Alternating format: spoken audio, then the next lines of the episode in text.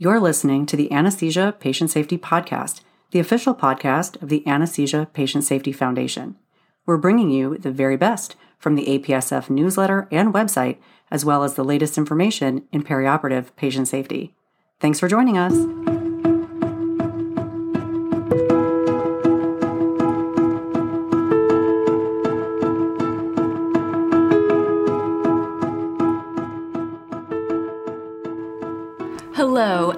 Welcome back to the Anesthesia Patient Safety Podcast. My name is Alli Bechtel, and I'm your host. Thank you for joining us for another show. We are continuing the conversation about tips and tricks for keeping patients safe for new anesthesia trainees. We are so excited to have Scott Blaine back on the show today for part two in our series. Anesthesia trainees provide anesthesia care throughout their training, and a foundation of patient safety right from the very beginning is critical to keep patients safe. We talked about medication safety, timeouts, checklists, and references on the show last week, so make sure to check out part one if you haven't already. Today, we are talking about, well, I don't want to spoil it. Before we dive into the episode today, we'd like to recognize Fresenius Kabi, a major corporate supporter of APSF. Fresenius Kabi has generously provided unrestricted support to further our vision that no one shall be harmed by anesthesia care. Thank you, Fresenius Kabi. We wouldn't be able to do all that we do without you. And now, let's return to the conversation. Let's move on to number five. Yeah, the fifth tip and trick is one of my favorites, and that is to pre oxygenate prior to induction of anesthesia so that you're not rushed during your laryngoscopy. This is such a great tip when you're starting out in anesthesia or throughout your career. Do you have any clinical examples to go along with this? Yeah, I always make sure to make a point of this whenever I have either a medical student or a junior resident in the room. Um, I always make sure that we pre-oxygenate for three minutes. I let the patient breathe their regular tidal volumes prior to induction. And then I always kind of point out, you know, based on the patient's comorbidities, but a young, healthy person can go five, six, seven minutes often without desaturating. And five, six, seven minutes can be a lifetime when you're moving down the difficult airway algorithm, uh, should something like that arise. I love this one. I have been known to say, I love pre oxygenation in the operating theater. It is so important. This one belongs under the 10th APSF patient safety priority, airway management which includes airway management difficulties, skills, and overall management. Anesthesia professionals need to be experts in airway management to help keep patients safe during anesthesia care. Making sure to effectively pre oxygenate prior to induction of anesthesia and airway management provides additional time before desaturation. Did you know that the ASA updated the practice guidelines for management of the difficult airway in 2022? The APSF reviewed the update in June 2022, and we discussed it on this podcast for episodes number 113 and number 114. The updated guidelines highlight the importance of oxygen administration throughout the difficult airway algorithm, and this includes pre oxygenation. You may provide care for a patient with an unanticipated difficult airway, and in this situation, pre oxygenation may be life saving. Absolutely. And I think another thing that I really like about pre oxygenation is that when you are uh, deliberate and you can take your time with your laryngoscopy, you probably decrease the chances of either causing a nick or a cut on the lips, damage to the teeth. These are things that we, I think, all mention in our preoperative evaluation to the patient that there's a, a chance of damage to the teeth or lips. Um, but when you're not rushed, I think you're really able to take your time and uh, be careful and avoid these types of um, somewhat preventable uh, harm to the patient. The other thing you can do while you're pre oxygenating is to confirm that the patient is in the best position possible for uh, laryngoscopy and intubation as well. You have that three minutes where the patient is breathing oxygen uh, and you're confirming with your that your monitors are all in place and working well and then you can really look at the patient and say do i have them in the best position to be successful in that first attempt of intubation and so you might want to change the bed height or put the uh, back up elevate the head of the bed for the patient or do any kind of maneuver so that they are in the best position possible. And then now they're well pre oxygenated. And that really is the best time for induction of anesthesia and then proceeding with airway management. All right. So moving on to number six. Yeah, number six is communicating both directly and specifically if you are going to have other professionals give medications. And what I mean by this is that other people might not know exactly what is going through your head if you don't say it out loud. And so, if you are either going to have a junior resident give medications, a nurse give medications, or anyone else, stating both the drug name using the generic drug name, as well as the dosing that you would like to give, the milligrams. And I also like to say the actual volume because that's often a more understandable and standardized way to say uh, how much medication you would like to give. When would be a time when you would be communicating about somebody else giving a medication? I had to learn this one the hard way, unfortunately, is and is why it made this list. And I always try to remind junior residents of it. But I was doing obstetric anesthesia and I was called to assess a patient who was hypotensive after uh, an epidural placement. Uh, I went and saw her, and her blood pressure was a little bit low, systolics in the 80s. And so I went into our cart and I grabbed a syringe of phenylephrine and was going to give a little bit of phenylephrine. The patient's nurse was also in the room, and she was standing on the opposite side of the bed to me, and the patient's IV was over by her. And so I asked the nurse, Would you please give 100 micrograms of phenylephrine? And I didn't have much rapport with this nurse. You know, I was just there. I had just placed the epidural not too long ago and then left. And so I, the nurse hooks up the phenylephrine syringe to the IV and I watched her push the whole syringe, which was 10 mils as opposed to just one mil. Uh, thankfully, no harm came to the patient. Uh, but that was a hard lesson to learn for me in uh, in effective communication. Uh, you know, I intended to give one milliliter, and I should have specified the exact volume, which is why I always do that now, uh, because again, that's much easier for everybody to understand what you mean. Yep, I I agree. That's it's helpful, and you could say probably the dose and the volume too, just to be sure. But I those kind of communication skills really are fundamental for anesthesia professionals, and you could see different areas where that would be important, not just on the maternity ward, but perhaps in the intensive care unit or in the PACU that or in the preoperative area where you might have to ask somebody else to give a medication and then you want to make sure that they're giving the correct medication the correct dose at the correct time too. The other thing I thought that this tip made me think about was just communication skills in general. Communication skills are fundamental for anesthesia professionals. This is not just during medication administration, but also during handovers of care. This one falls back under the second APSF priority of teamwork. I would like to mention another important resource, the Perioperative Multi-Center Handoff Collaborative, which was formed in 2015 and it is a special interest group supported by the APSF. The mission is to build the evidence base and implement strategies and tactics capable of eliminating unintended harms attributable to poor communication and teamwork during perioperative handovers.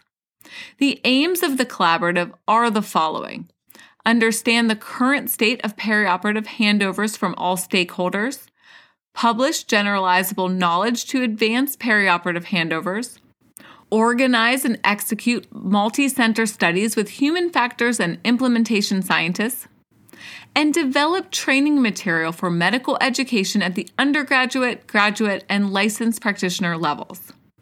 I will include a link for more information in the show notes as well. Yeah, I think this is a really important thing to bring up here. And a lot of errors do come from handoffs. Uh, you know, we spend you know a couple hours with a patient in the operating room and really get to know the physiology and the procedure that the patient just have had and then we go to hand them off to somebody else who hasn't been with the patient for these hours and you know wasn't there for every step of the procedure. And i think uh, this is a time when a lot of error can be introduced. Uh, we actually worked on an electronic version of a handoff between our operating rooms and our cardiothoracic ICU, we were able to make a note and kind of a handoff checklist that was integrated into the electronic medical record. And we are still actually collecting some data to to look at any type of adverse events that you know arose before this checklist was implemented and and after um, but I do think that handoffs are a uh, a very important time to try to reduce error when handing over a patient's care. When you think about your handoffs, let's say from the operating room to the PACU team, have you felt like they have improved over the course of your training? And what was something that has helped make them better? Yeah, I I, I hope they have improved over time. And I think one of the things I really try to do is similar to in med school when we were taught to, you know, ask the review of systems questions in a head to toe manner so that you can be sure to cover all your bases. I do something similar with my anesthesia handoff to the PACU.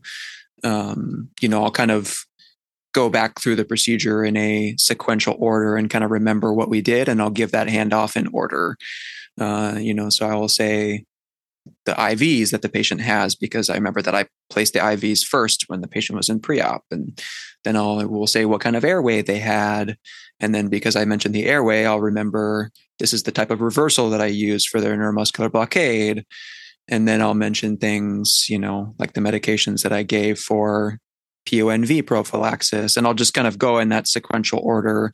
Uh, and I try to do it the same way every time.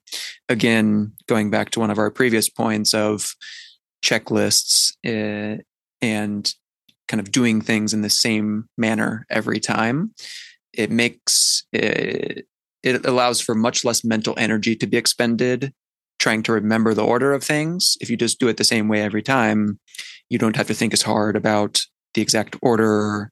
Uh, and I think it makes you much less likely to forget something. I totally agree. Checklists and handovers definitely go hand in hand. All right. And can you tell us a little bit about number seven? Number seven, I think, is one of the more important ones. And that is, especially when you're starting out as a new trainee, you should say something if you are not comfortable with the procedure.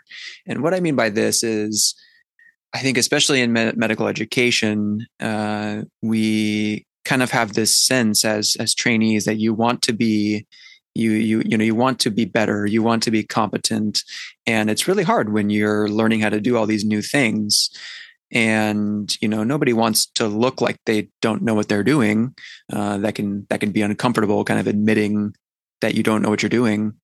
But i think when you look at it through a lens of patient safety it should be it shouldn't it shouldn't be hard to admit that you are not comfortable with the procedure. If you have only done one central line, say that out loud to the attending so that they know uh, that you know you might know the steps, uh, but they should remind you of every step or you know take extra care to you know kind of walk through that procedure with you. I think the worst thing you can do is pretend like you know what you're doing when you might really not. And then the attending might kind of read into your body language and think that you don't need any help.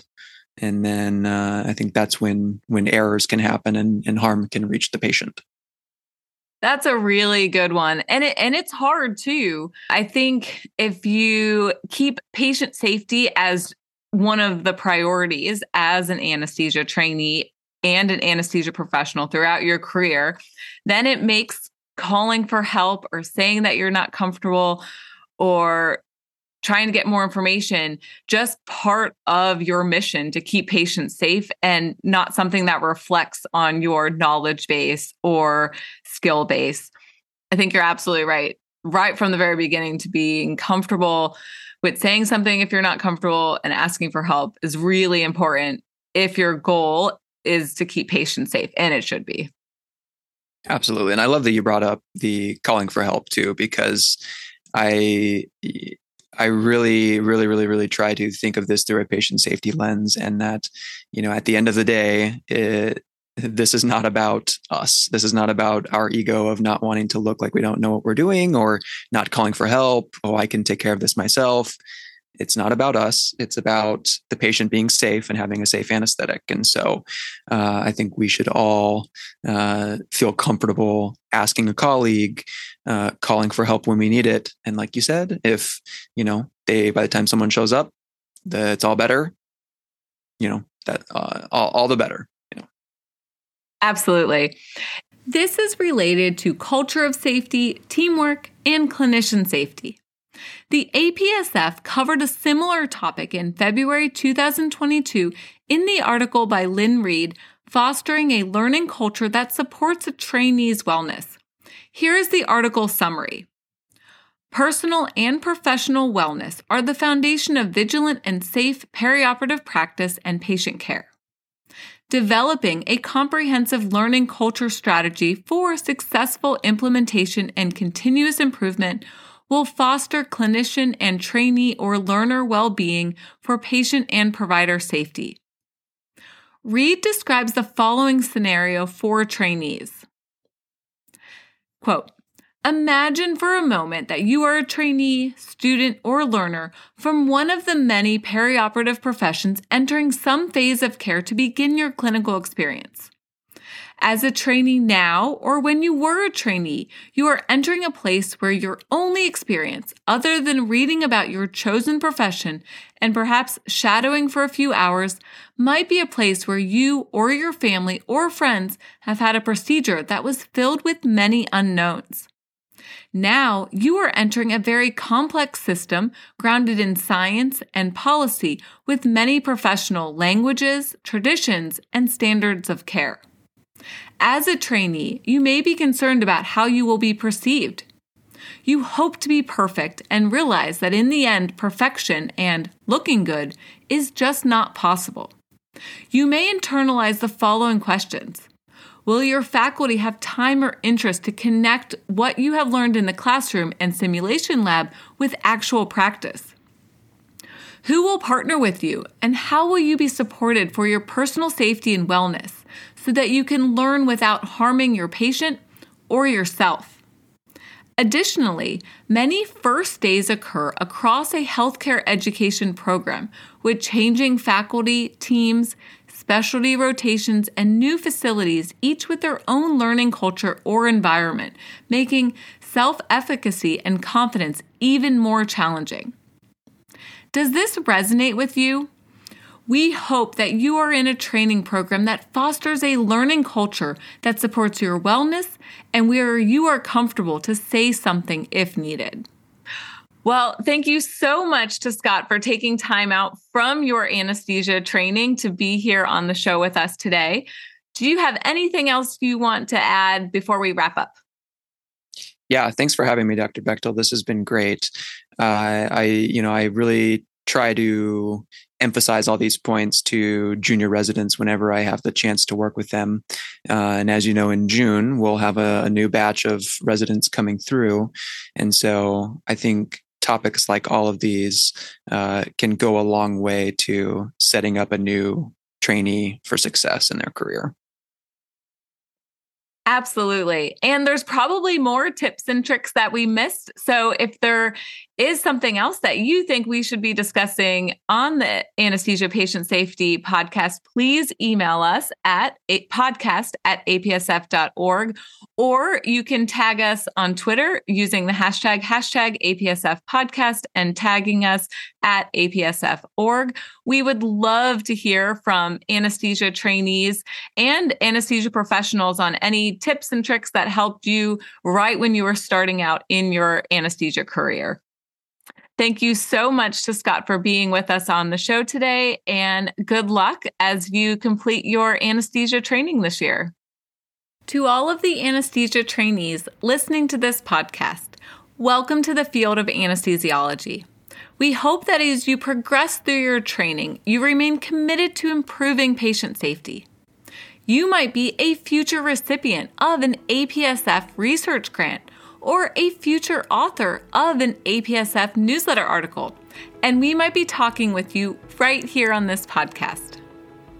Until next time, stay vigilant so that no one shall be harmed by anesthesia care.